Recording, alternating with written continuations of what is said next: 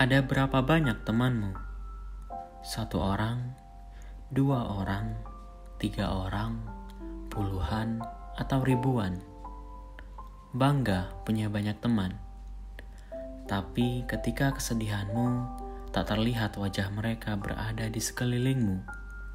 Dan ketika ditanya tentang dirimu, mereka pun tak bisa menjawab siapa kamu. Apa itu arti teman bagimu? atau itu hanya orang yang lalu lalang dalam hidupmu.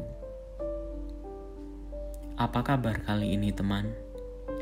Semoga kamu tidak terjebak dalam lingkungan yang membuat kepercayaan dirimu runtuh, dan semoga kamu selalu berada di lingkungan yang membuat dirimu menjadi bertumbuh. Amin. Bicara tentang teman, banyak sekali definisinya. Ada yang mendefinisikan seorang teman adalah seseorang yang berarti dalam hidupnya. Ada pula yang menganggap teman itu adalah orang yang sekedar kenal saja. Bahkan ada pula yang tak menganggap bahwa orang itu adalah temannya. Tentu pengertiannya kembali pada dirimu. Selama perjalanan hidup, kita bertemu dengan banyak orang. Ada yang menyapa, ada yang berbagi canda tawa, ada yang berbagi derita, dan ada pula yang hanya mengambil keuntungannya. Siapa dia? Coba lihat dulu kamu sendiri mengkategorikan dirimu di bagian mana. Mungkin di antara pendengar cerita ini ada yang berada di lingkungan pertemanan yang baik, yang saling mendukung dan saling mengerti satu sama lain. Ada pula yang berada di lingkungan pertemanan yang toksik, saling menjatuhkan, penuh iri dan dengki, serta tak pernah mengapresiasi dan hanya memanfaatkan untuk kepentingan pribadi. Ada pula yang tidak punya teman, namun selalu bahagia dengan diri sendiri. Untuk teman-teman yang berada pada lingkungan pertemanan yang baik, pertahankan ya, karena itu sungguh jarang sekali ditemui. Sebab kamu beruntung untuk berada di lingkungan yang mengerti akan keadaan dirimu.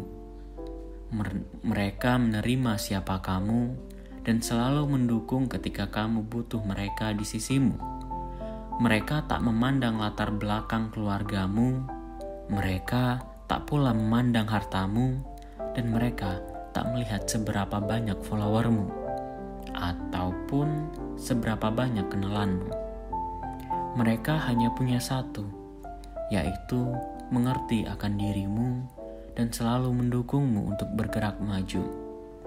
Karena mereka adalah teman-teman yang benar-benar tulus dan selalu melindungimu.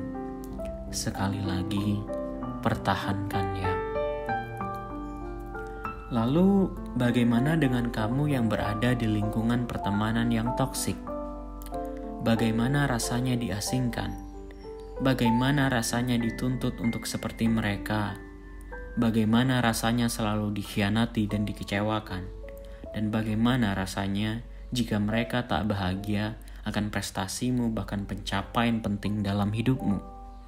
Dan bagaimana pula jika yang diceritakan hanya tentang diri mereka, sementara tentangmu hanyalah cerita yang tak berguna?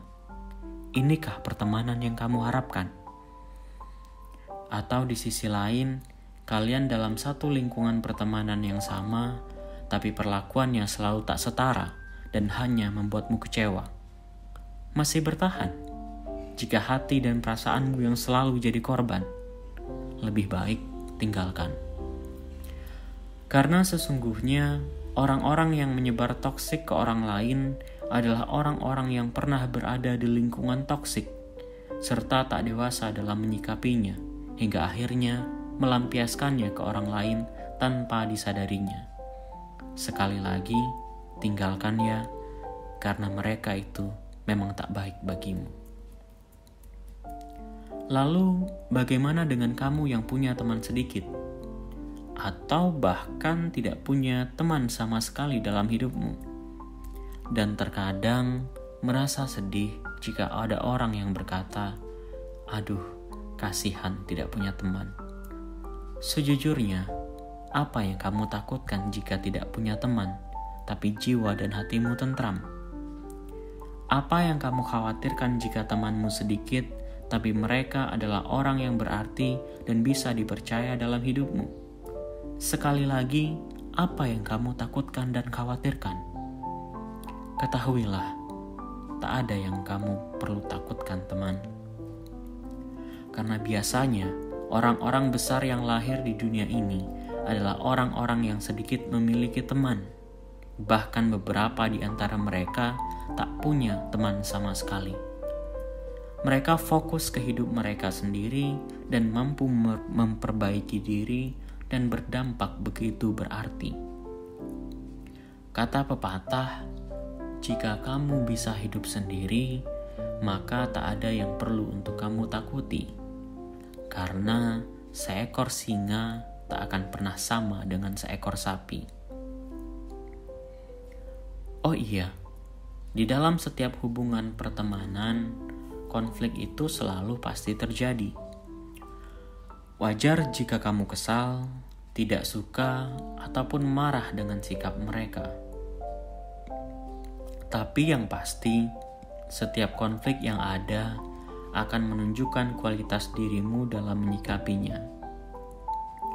Apakah masih bertahan, meninggalkan, atau lebih baik sendiri? Maka dari itu, jadilah teman terbaik terlebih dahulu untuk dirimu sendiri, baru ke orang lain, serta jangan pernah meletakkan harapan ke orang lain, karena pada akhirnya akan selalu kecewa sendiri karena hidupmu adalah jalanmu sendiri, dan hidup mereka adalah jalan mereka sendiri. Terima kasih sudah mendengarkan cerita hari ini. Teruntuk teman-teman yang ingin berbagi kisah, dapat menghubungi saya melalui Instagram saya di @alvendelano. Karena dengan mendengar cerita setiap orang di lingkungan kita, kita dapat mengerti memahami, dan lebih berempati sebagai manusia. Sekian dulu cerita hari ini. Semoga yang mendengar cerita ini selalu ditempatkan dalam lingkungan yang baik dan membuat hidupmu jadi lebih berarti. Sampai jumpa di lain waktu. Thank you.